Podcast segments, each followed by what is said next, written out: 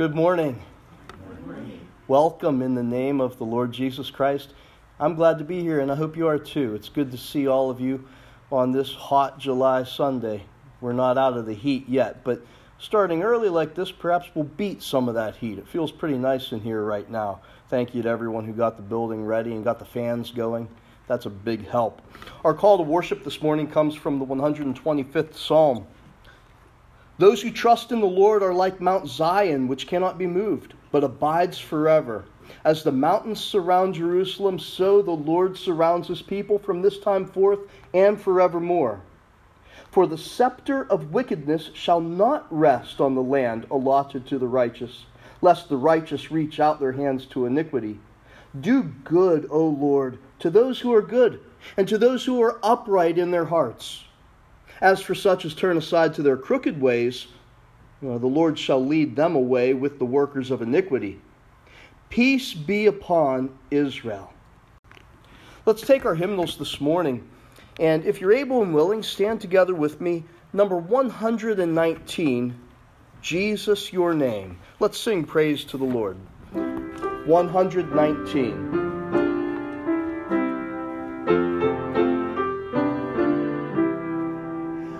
Jesus, your name is power. Jesus, your name is might. Jesus, your name will break every stronghold. Jesus, your name is life. Jesus, your name is healing.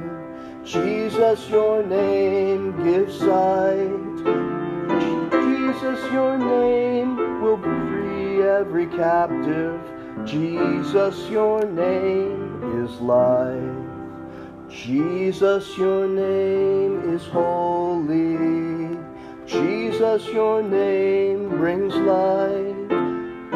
Jesus, your name above every other. Jesus, your name is life.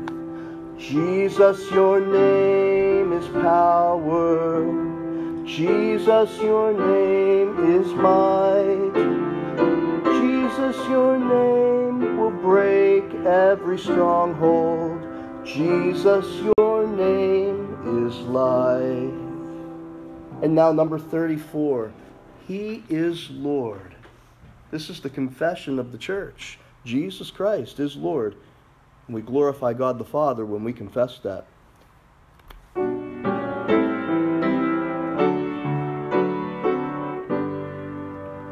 He is Lord, He is Lord, He is risen from the dead, and He is Lord. Every knee shall bow, every tongue Jesus Christ is Lord. He is Lord. He is Lord. He is risen from the dead, and He is Lord. Every knee shall bow, every tongue confess that Jesus Christ is Lord. And all God's people said, Amen. He is Lord. You may be seated. Seek the Lord in prayer. Our Father, we thank you that you have graciously reached out to us through your Son, Jesus Christ, that when we were sinners, lost, and dead in our trespasses and sins, you demonstrated your love for us in this way that Jesus Christ, our Lord and your Son, died for us. We give thanks to you, we exalt him, we lift him up, and we praise you for your goodness, for your grace. Father, we thank you that you do hear the prayers of your people, and we lift up to you this morning these requests that have been mentioned. We do continue to pray for Tammy's unspoken. We trust that you will work in her and her family's life to meet that need. We also pray for Leon, and you know his situation, Lord, and we pray that you would use the situations of his life, the circumstances, and the people that you put into his path to redeem him and to bring his life to the place where you would want it to be. We pray for his salvation. Father, we pray for our sisters Martha and Karen. We thank you that you are at work in their lives. You are doing good things. We pray that you would continue the good work, that you would provide and promote healing where it's needed and strength where it's needed, and that you would restore these two sisters of ours. Restore them to health and wellness. And Father, we, we pray the same thing for Beth. Uh, who had been making good progress and now has suffered this setback. We pray that you would provide for her healing and that you would restore her and raise her up. Uh, we give praise to you for the good news that we've heard uh, regarding Karen being cancer, cancer free and, and Tony also. But uh, again, we lift them up, Father, because healing is needed. We lift Terry up. Uh, she's got the irritations and the, the troubles that sometimes come along with healing. We pray that you would ease her pain and discomfort and that you would make her whole and well. Now we pray for Ray, my uncle, my mother's brother, uh, as he's facing this, this hip surgery. And we just pray that you would uh, give wisdom and skill to the surgeons and the attending medical staff, that you would uh, provide a successful surgery and then healing that follows, and that you would restore him to a healthy and whole condition. Father, we lift up our nation. We pray that you would grant us as a people repentance, that our hearts would turn away from the things that we've been following and would turn instead to you and to faith in Jesus Christ. We pray for many who are fearful, fearful and distressed over the problems in the world. And we pray that you would replace that fear with soundness of mind and with confident faith and trust in you and your goodness and your plans for us. We pray for this chapel, Father, that you would use us to be faithful and to hold forth a faithful testimony, a faithful word to your saving grace through the gospel of your Son, Jesus. All of these things we ask, Father, in the name of our Lord Jesus, that name which is above every other name. Amen.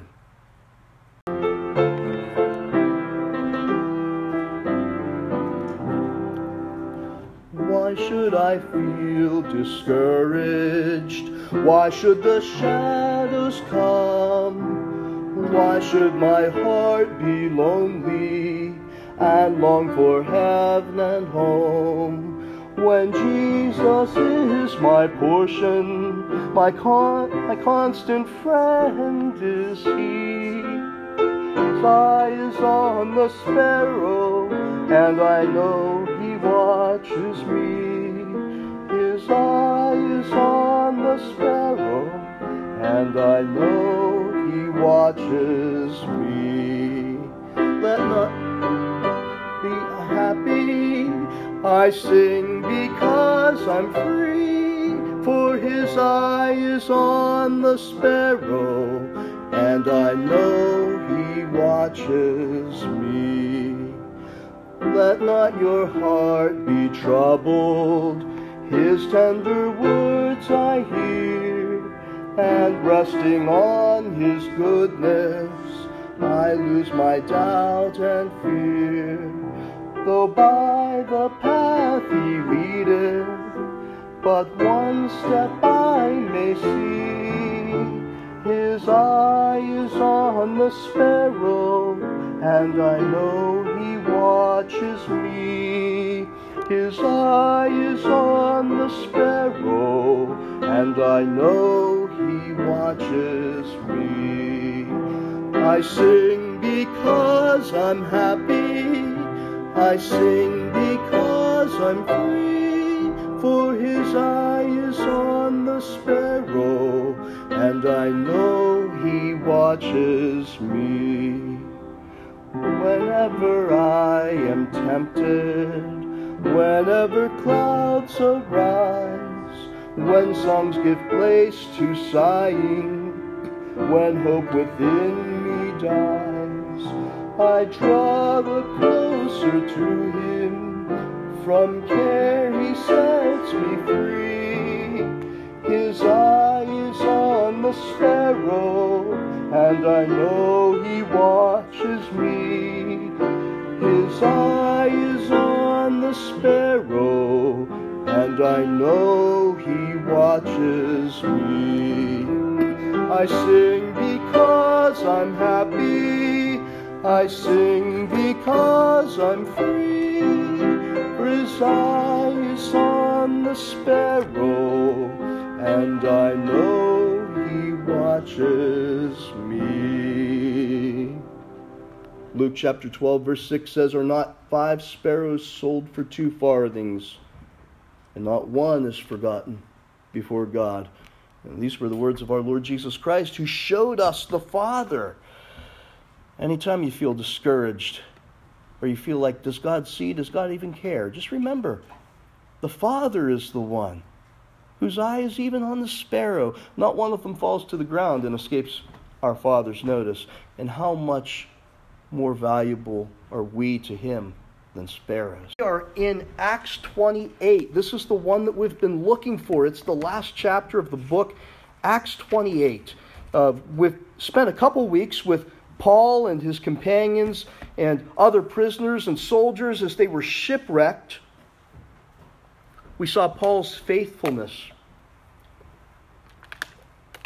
In the midst of that disaster, and how God used him to save many lives. And they make it to the shore. And we pick up in chapter 28, verse 1. Now, when they had escaped, they then found out that the island was called Malta. And the natives showed us unusual kindness, for they kindled a fire and made us all welcome because of the rain that was falling and because of the cold. But when Paul had gathered a bundle of sticks and laid them on the fire, a viper came out because of the heat and fastened on his hand. So when the natives saw the creature hanging from his hand, they said to one another, No doubt this man is a murderer, whom, though he has escaped the sea, yet justice does not allow to live. You ever hear people talk about karma? The idea that you get what you deserve, right? That's what these natives evidently believed in, some form of karma. They said, Yeah, he escaped the shipwreck. He made it to shore. He survived the storm. But look now. A snake reaches out and bites him. He's a dead man. This man must deserve to die. These natives, no doubt, were familiar with the type of snake that latched onto him. Luke uses the word viper here. A viper. This was a poisonous, a venomous snake, rather. And now the islanders are going to wait and watch and see what happens. It says Paul shook off the creature into the fire and suffered no harm. However, they were expecting that he would swell up or suddenly fall down dead.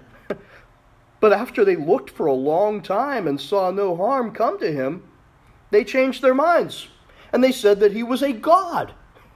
Boy, talk about the two extremes. First, they're saying, oh, the snake bit him. This man, he's a murderer. He deserves to die. Then, when he doesn't die, they say, oh, this man, he must be a god. Neither one of those extremes was the truth, but this was a man sent by God. And we're going to see what happens here on the island, how God used the Apostle Paul. In that region, there was an estate of the leading citizen of the island whose name was Publius who received us and entertained us courteously for three days. And it happened that the father of Publius lay sick of a fever and dysentery. Paul went into him and prayed, and he laid his hands on him and healed him. So when this was done, the rest of those on the island who had diseases also came and were healed. They also honored us in many ways, and when we departed, they provided such things as were necessary. You know, if you visit the island of Malta today, in the year 2020, the people there still celebrate and honor the Apostle Paul and this man named Publius. Publius was born, uh, history tells us, somewhere around 33 AD. This would have been about the time that Jesus Christ was being crucified, buried, and rising from the dead. So we can see that Publius was a man of probably about 30 years old at the time of, this, of these events right here.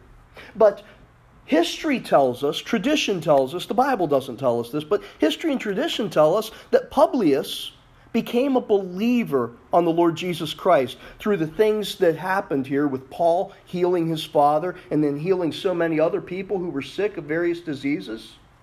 And he became a follower of Jesus and then eventually became a pastor, a bishop on the island of Malta, ordained by the Apostle Paul himself to lead the new believers here on this island. And then tradition tells us that he eventually went to Athens, Greece, and he became the bishop there. And he led more people, more Christians, and ultimately he was taken to the Roman Colosseum where he made the ultimate witness of his faith in Christ by refusing to deny the Lord Jesus Christ, and he was delivered to the lions and he was killed. He paid for his faith in Christ with his life.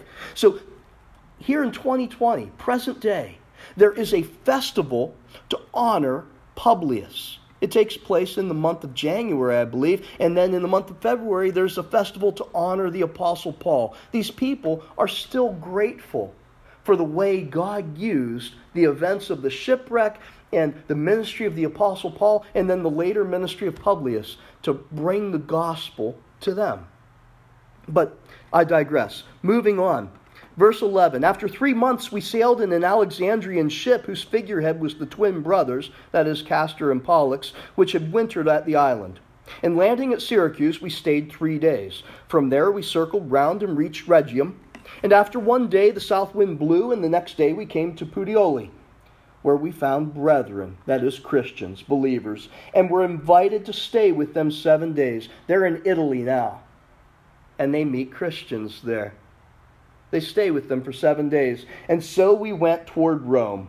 From there, when the brethren heard about us, they came to meet us. Brethren, Christian brethren in Rome, heard that Paul was coming.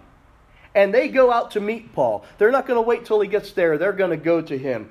It says they traveled as far as the Appii Forum and three inns. When Paul saw them, he thanked God and took courage.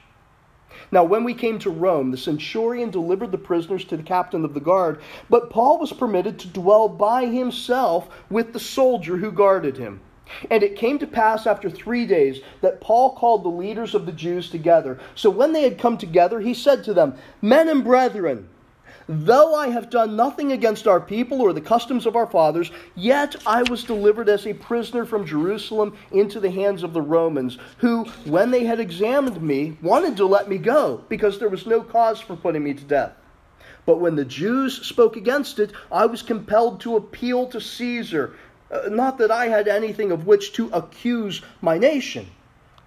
For this reason, therefore, I have called for you, you Jewish leaders here in Rome, I have called for you to see you and speak with you, because for the hope of Israel I am bound with this chain. Then they said to him, We neither received letters from Judea concerning you, nor have any of the brethren who came reported or spoken any evil of you. In other words, they're saying, Paul, we're a blank slate. We don't have any backstory on you. We haven't heard anything good. We haven't heard anything bad. So go ahead, talk. Tell us what you have to say. We desire to hear from you what you think. For concerning this sect, they're talking about Christianity. They're calling Christianity a sect. Concerning this sect, we know that it is spoken against everywhere. Okay, so we're not exactly blank slates Paul, we do have this background of we've heard people talk evil about Christianity everywhere. But we want to hear what you think. Go ahead and tell us. Oh, well, that's a dangerous thing to tell the Apostle Paul, go ahead and speak your mind. You know what it's going to be. So when they had appointed him a day, many came to him at his lodging, to whom he explained and solemnly testified of the kingdom of God persuading them concerning Jesus from both the law of Moses and the prophets. That is to say, he used the Old Testament scriptures from beginning to end, and he explained and showed them Jesus Christ from the Old Testament. It says he did this from morning till evening. You see what I say? It's a dangerous thing whenever you tell a preacher, go ahead and talk. you can take all the time you need.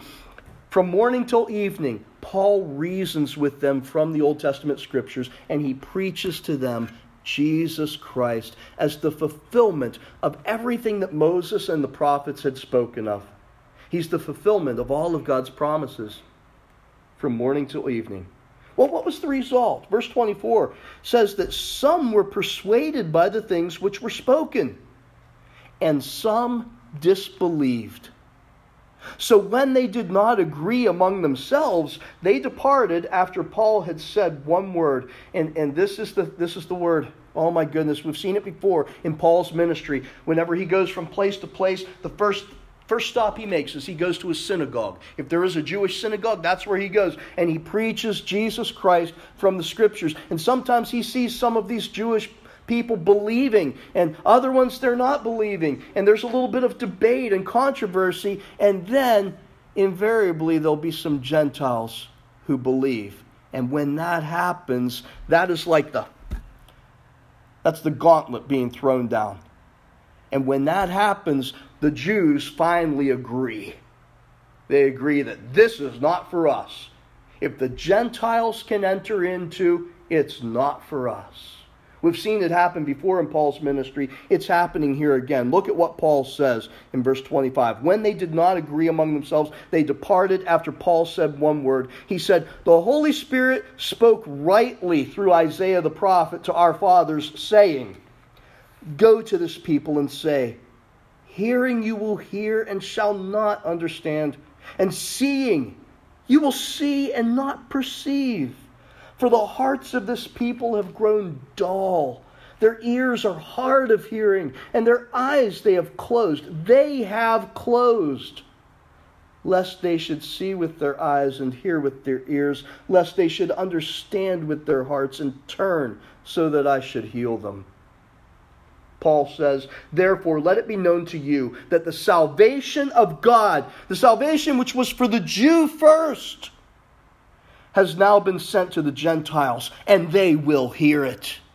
You have stopped up your ears and refused to hear. You have closed your eyes and refused to see. You have walled up your heart and refused to let the goodness and grace of God penetrate it. But now, this salvation that was for you is going to the Gentiles, and they will hear it. They will see it. They will let it into their hearts. That's the word that Paul spoke. And when he spoke it, those Jews who couldn't agree, remember, some were persuaded, some were disbelieving, they couldn't agree. When Paul says it's going to the Gentiles, now they agree. They leave. When he had said these words, the Jews departed and had a great dispute among themselves.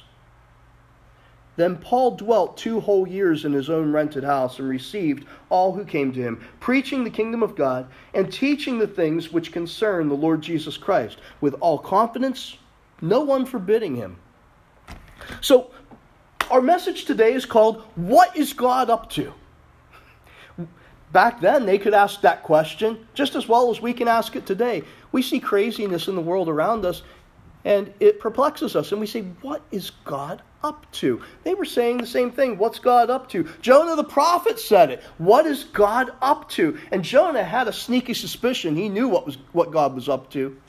Knowing something about the character of God, Jonah suspected that God was up to forgiveness, that he was up to mercy, that he was up to washing away sins. That's why Jonah didn't go to Nineveh. That's why Jonah was angry when the thunderbolts and the fire didn't fall from heaven. Because Jonah didn't want that kind of business for God to be up to. Jonah wanted something different. He says, Show me the God of my fathers, the one who sent Israel into the land of Canaan, dropped the walls of Jericho, slew everyone except for Rahab and her household, and then proceeded to destroy the seven nations of the Amorites. Show me that, God. Don't show me this mercy and forgiveness thing. We are the chosen people, Jonah says. Why would you go about forgiving Ninevites? They don't need forgiveness, they need judgment. They need destroyed. What is God up to? Jonah says. What is God up to? There's a lot of things that God's up to, but I want to talk about one primary one today. God is up to working to extend the reach of the gospel into every human heart. That's what God is up to. He's working to extend the reach of the gospel. He was doing that in the days of the apostles, and I submit to you, he's still about that business today. God is working to extend the reach of the gospel. The first question is why? Well, that's an easy question to answer. Romans chapter 1 verse 16. The apostle Paul says, "For I am not ashamed of the gospel of Jesus Christ." because it is the power of God unto salvation for everyone who believes, for the Jew first and also for the Gentile. I'm not ashamed of the gospel. The gospel's the power of God unto salvation for everyone who believes. The gospel is the dynamite that blows up the dam of the reservoir of man's sin and rebellion and pride. The the gospel's the powder keg that blows up that dam, breaks down that wall. Paul says, I'm not ashamed of the gospel. It's powerful, it's the power of God. God is working to extend the reach of the gospel because the gospel is the message that has the power to save. It has the power to change a heart, to change a mind, to change a life. God is working to extend the reach of the gospel because, as 1 Timothy chapter 2, verse 4, Paul tells us, because God desires all men to be saved and to come to the knowledge of the truth. If you've ever entertained the notion that God wants some people to be saved, but other people he doesn't, put that out of your minds right now. The Apostle Paul told us as much in this passage, 1 Timothy 2 4. God desires all men to be saved and to come to the knowledge of the truth. So you say, well, why aren't all men saved? If God desires it, why doesn't it happen? Because God doesn't override the will of human beings.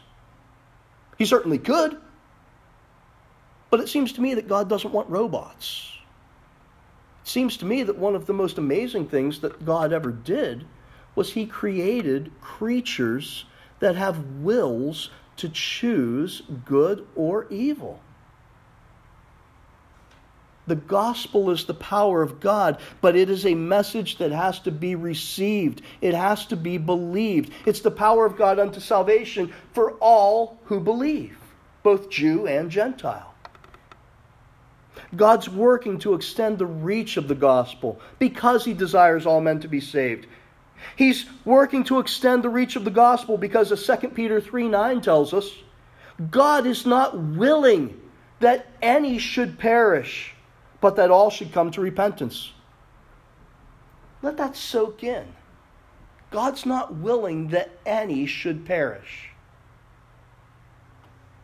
John 3:16 For God so loved the world that he gave his only begotten son that whosoever believeth on him should not perish but have everlasting life. But there is that whosoever believeth, isn't there?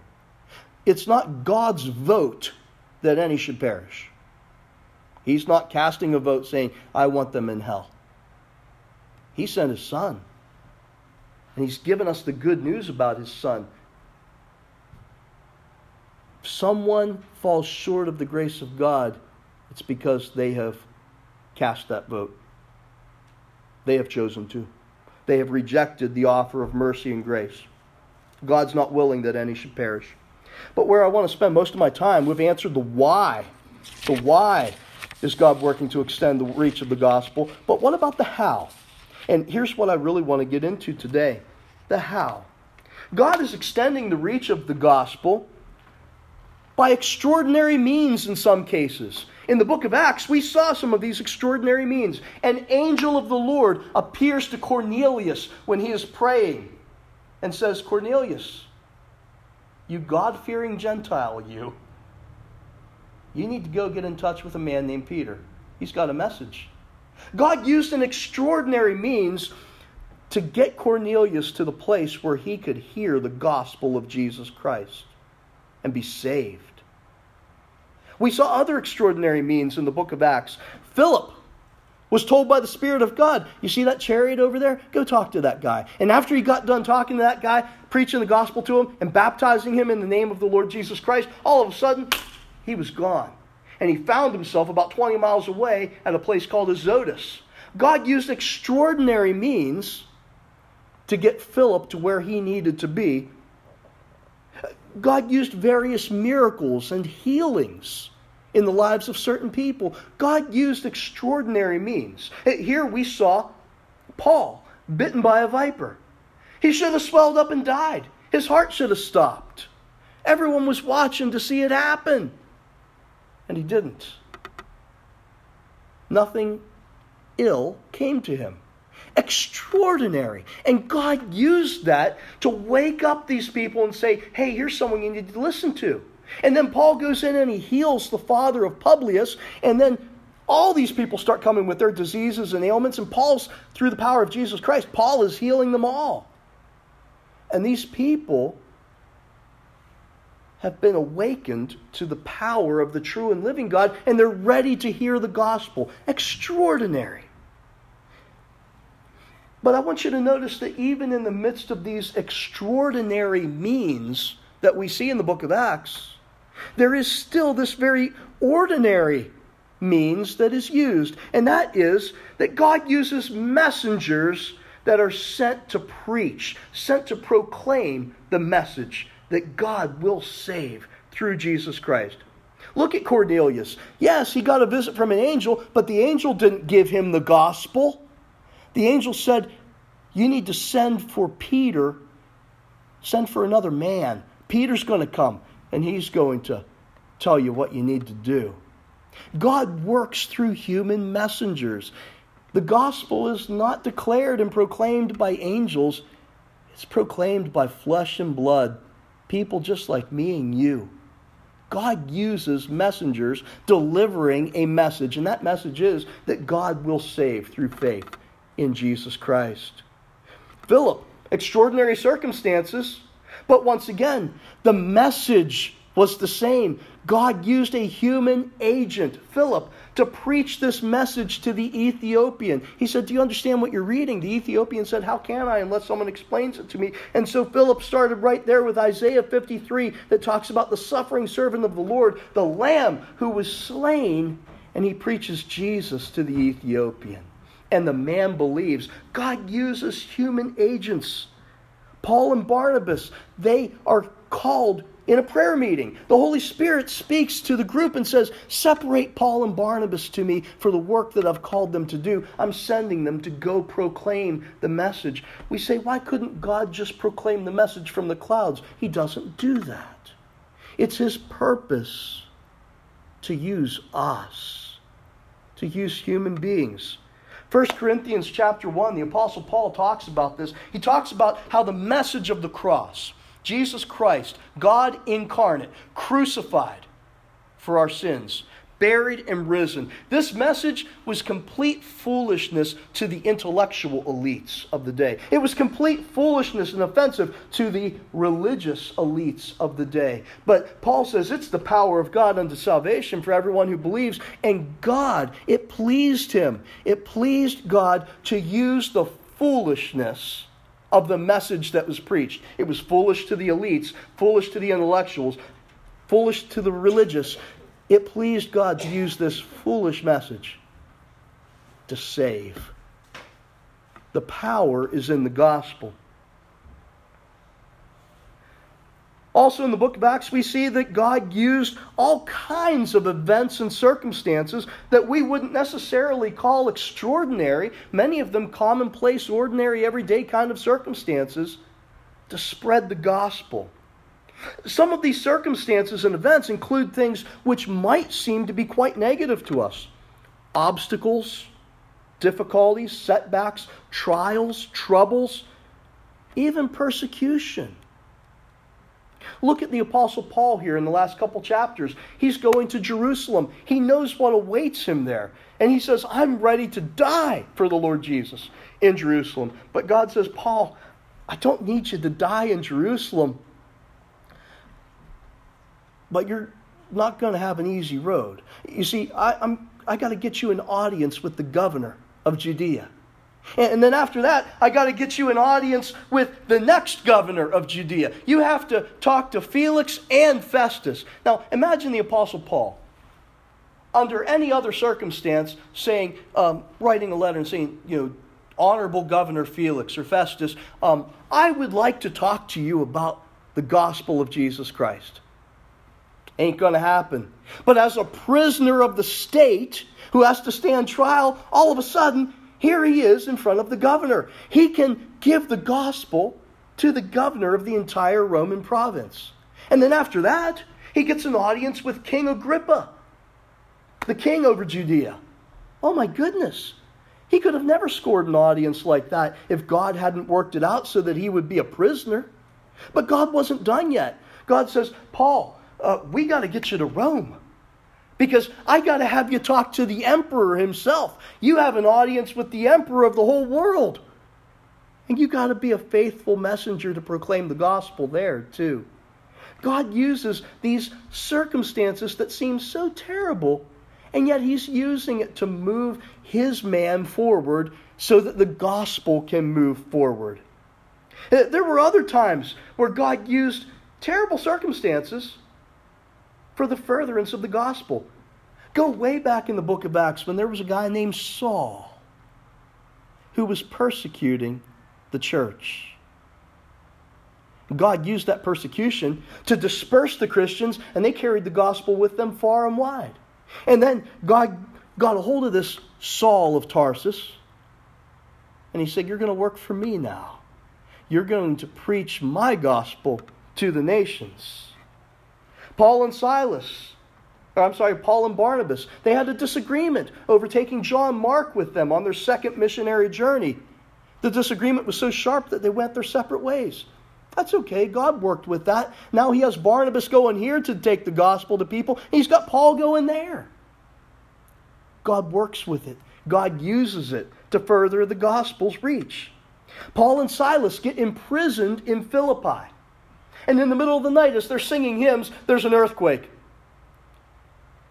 The guard is going to take his own life because he fears the prisoners have escaped. Paul yells out, Don't do it, man. We're still here. And then the jailer comes and he falling down weeping. He says, What do I have to do to be saved? Believe on the Lord Jesus Christ, and you will be saved, you and your household. The gospel comes to the Philippian jailer. A church begins in Philippi. We're going to be looking at the Philippians in just a little bit. There's a snake, a snake bite on Malta. Everyone's watching to see what will happen.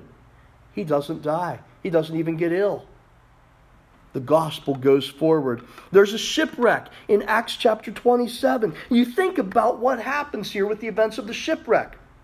The centurion, he takes a liking to Paul. Paul has given him good advice, good counsel, encouragement, wisdom. What does all that do? Well, when the ship is wrecked, and the soldiers are getting ready to follow Roman protocol and kill all the prisoners, lest any should escape. The centurion, wanting to spare Paul's life, says, No, don't do it. Let everyone who can swim swim. Everyone else get on something that can float. Try to make it to shore. And 276 people's lives are saved. Paul is spared. The centurion, when they make it to Italy, when they make it to Rome, he makes arrangements for Paul to have preferential treatment. He's not going to a Roman dungeon to wait for two years to have his trial with Caesar. No, he gets to go to a rented house. And he doesn't have a whole troop of guards chaining him to the wall. No, he gets to live in his own place with a guard to keep watch over him. And people can come and go. Visitors can come freely, and Paul can freely speak the gospel and teach about Jesus for over two years in his own place. Look at all the things that God worked out through horrible circumstances, but He has the gospel moving forward. I, I, I got to show you something here in Philippians chapter 1. This is just amazing. Philippians chapter 1, beginning in verse 12. The Apostle Paul is in prison in Rome, the time that we're talking about right now. And he writes this letter to the Christians who are in Philippi. He says, I want you to know something, brothers, that the things which happened to me have actually turned out for the furtherance of the gospel. So that it has become evident to the whole palace guard and to all the rest that my chains are in Christ. Remember, Paul has one guard at his house. It's not the same guard every day, they have to rotate, they're in shifts. During that two plus years that Paul is a prisoner in his own rented house in Rome, he has managed to witness to the entire palace guard. They have all heard the gospel and they all understand that Paul is not there because he's done something wrong. He's there because he's being faithful to Jesus Christ. This is amazing. He says, And most of the brethren in the Lord have become more confident because of my chains, and they are much more bold to speak the word of the gospel without fear. Now, I acknowledge some of these brothers are preaching Christ out of envy and strife. In other words, they're in competition with me. That they think that I'm competing with them. I'm not. I just want to see the gospel go out. But they're in competition with me. And so they're preaching all the more because they're saying, oh, we're going to win more converts than the Apostle Paul did. Here's our chance. He's in jail. We can do it now. He says, some of them, though, are preaching out of goodwill. Uh, the former, the, the envious and jealous ones, they preach Christ out of selfish ambition, not sincerely. They think that they're hurting me while I'm a prisoner. They're adding affliction to my chains. But there are others who are preaching the gospel out of love. They know that I am appointed for the defense of the gospel. What then? Only that in every way, whether it's in pretense or in truth, Christ is preached. And in this I rejoice, yes, and will rejoice. For I know that this will turn out for my deliverance through your prayer and the supply of the Spirit of Jesus Christ, according to my earnest expectation and hope, that in nothing I shall be ashamed, but with all boldness as always, so now also Christ will be magnified in my body, whether by life or by death. For me to live is Christ, and to die is gain. Paul says, I'm a prisoner here, and I might, I might be tempted to feel like I've been set aside and set on the shelf. I had been a globetrotter. I've been going everywhere preaching the gospel, and now I'm under house arrest. But guess what? The entire palace guard has heard the gospel, and now I'm seeing Christian brothers here and there preaching the gospel more fervently. Some of them for their own selfish ambitions, but others genuinely and sincerely. And you know what? I don't really care. If they want to preach it selfishly, that's fine. The gospel of Jesus is still going out there. People are hearing the good news. I'm seeing the gospel go further down the road. And I know that's what my God is all about. Philippians chapter 4, verses 21 and 22. You're going to love this one. At the end of his letter to the Philippian church, Paul writes, I want you to greet every saint in Christ Jesus. The brethren who are here with me in Rome, as I'm under house arrest, uh, they greet you. All the saints here greet you, but especially those who are of Caesar's household. Paul is under house arrest in Rome, and he has made believers out of people who are members of Caesar Nero's family. Now, Caesar Nero, there's various interpretations of the book of Revelation, I'll admit, but many people believe that when you read in the book of Revelation about the beast, or we would call the Antichrist, uh, what we're reading about is we're reading about Caesar Nero. Paul is making believers out of his family while he's a prisoner in Rome. Isn't that crazy? Isn't that amazing? God had a plant well, we read in the story about Jonah that God prepared a plant. Well, God prepared another plant right here. He had Apostle Paul to be a plant in the palace of Caesar to make Christians there. We read in the story of, of Jonah that God prepared a worm, right? Well, God had another worm here. The Apostle Paul had wormed his way in and he was preaching the gospel. I may not be able to travel here, there, everywhere, but I can still preach the gospel right here where I am in the midst of circumstances that many people would be tempted to think are very difficult. And yet he's winning converts from the family of the Caesar, the emperor of the Roman Empire. It's amazing what God does, isn't it? That's the business God is in. God is in the business of furthering the spread of the gospel. He wants you to hear it. He wants your family members to hear it. He wants people across the world to hear it.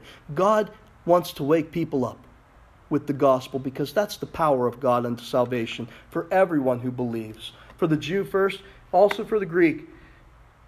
You know, there's one last way that God furthers the gospel, and we're not going to get to it today. We're going to save it for next week because it comes right at the very end of Acts chapter 28. And it's worth spending a Sunday on as we see how God even uses the hard hearts and the disbelief of some people to further the gospel. Uh, we, we saw it in the life of Jonah, that hard hearted prophet who wanted to see people die instead of repent, and yet God used him to bring about forgiveness through repentance. Uh, we're going to see it here at the end of Acts chapter 28, but we'll look at that next week. How can God even use unbelief to further the gospel? God can do it. He's amazing. He's in that business. Let's pray. God, our Father, we thank you that you are in the business of saving people, reclaiming people, redeeming people, transforming people, showing mercy and forgiveness to people. In the hardness of our hearts, sometimes, Lord, it'd be so tempting to want to call down the fire of judgment upon people that, that we reject and don't receive.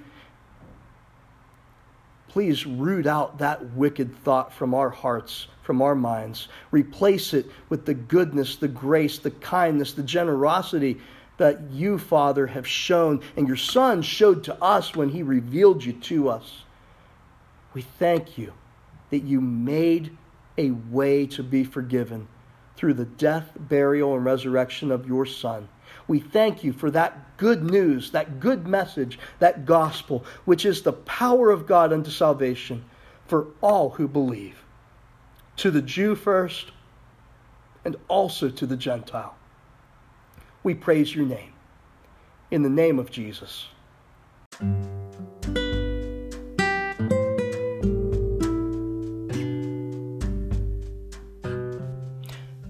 Thank you for having tuned in with us today. We hope you found the time in worship and the Word to be encouraging, challenging, and strengthening. If so, we'd love to hear from you. We realize there are so many ways you could spend your time. We're glad you chose to spend it with us in worship and the Word. Until next time, may the grace and peace of our Lord and Savior Jesus Christ be with you all, today, this week, and forever.